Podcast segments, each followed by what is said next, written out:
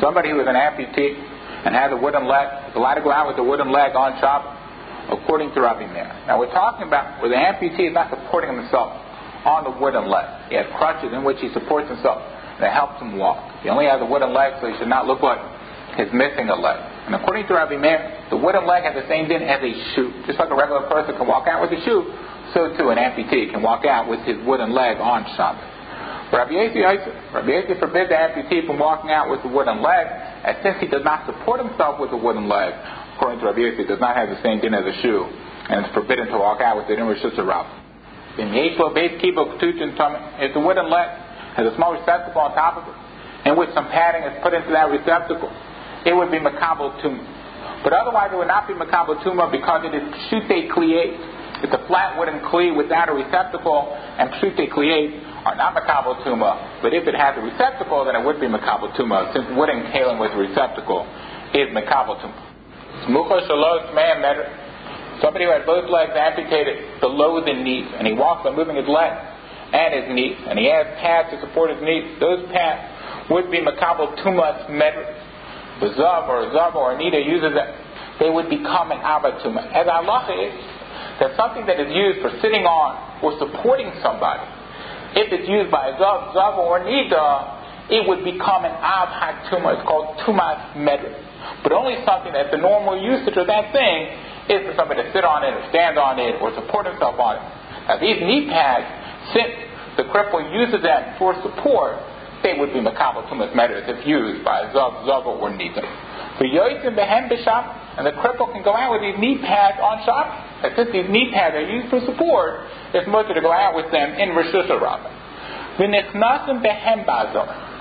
And the cripple can enter the azara with these knee pads. As Allah is, you're not allowed to go onto the Har HaBayis, the Temple Mount, with shoes. But these knee pads are not considered shoes. They're not put at the end of his legs. Instead, they're put on his knees.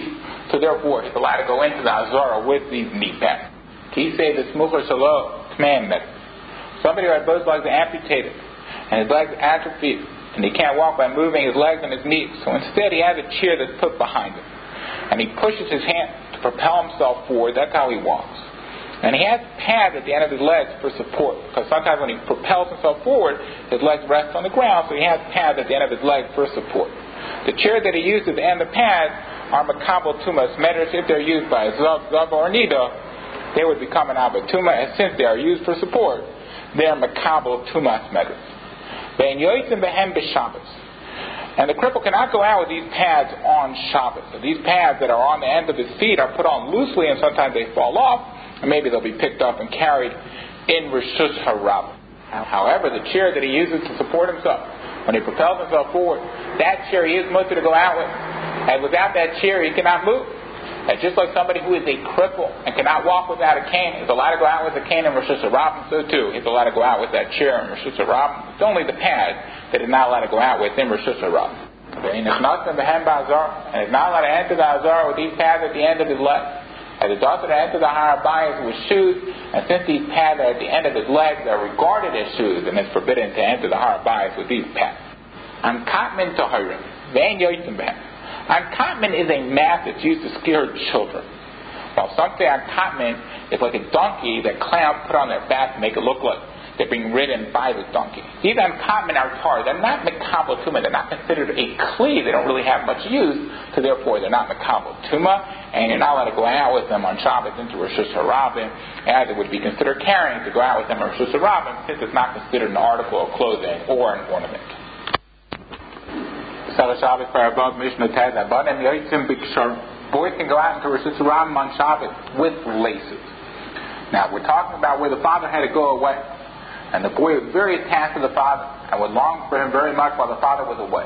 So there was a skula where before the father went away, he took a lace off his white shoe and he tied it to the left shoe of his son. And that would help that the son would not long for the father too much while he was away. And the boy was allowed to go out into reshus harabim with that lace attached to his shoe. Ubnei malachim bezukim. Princes are allowed to go out in reshus harabim with bells fastened to their clothing. As long as the clapper of the bell was removed so it doesn't make noise, he'd be allowed to go out into reshus harabim if the bell was fastened securely to his clothing. Everybody's allowed to go out with a belt fastened to their clothing. Just the Chachamim, when they mention princes, we're talking about the normal people that wear these belts, and these belts were made out of gold, so normally princes are the ones that wear these belts, but really anybody can go out with these belts if it's fastened securely, since the clapper has been removed and it doesn't make any noise.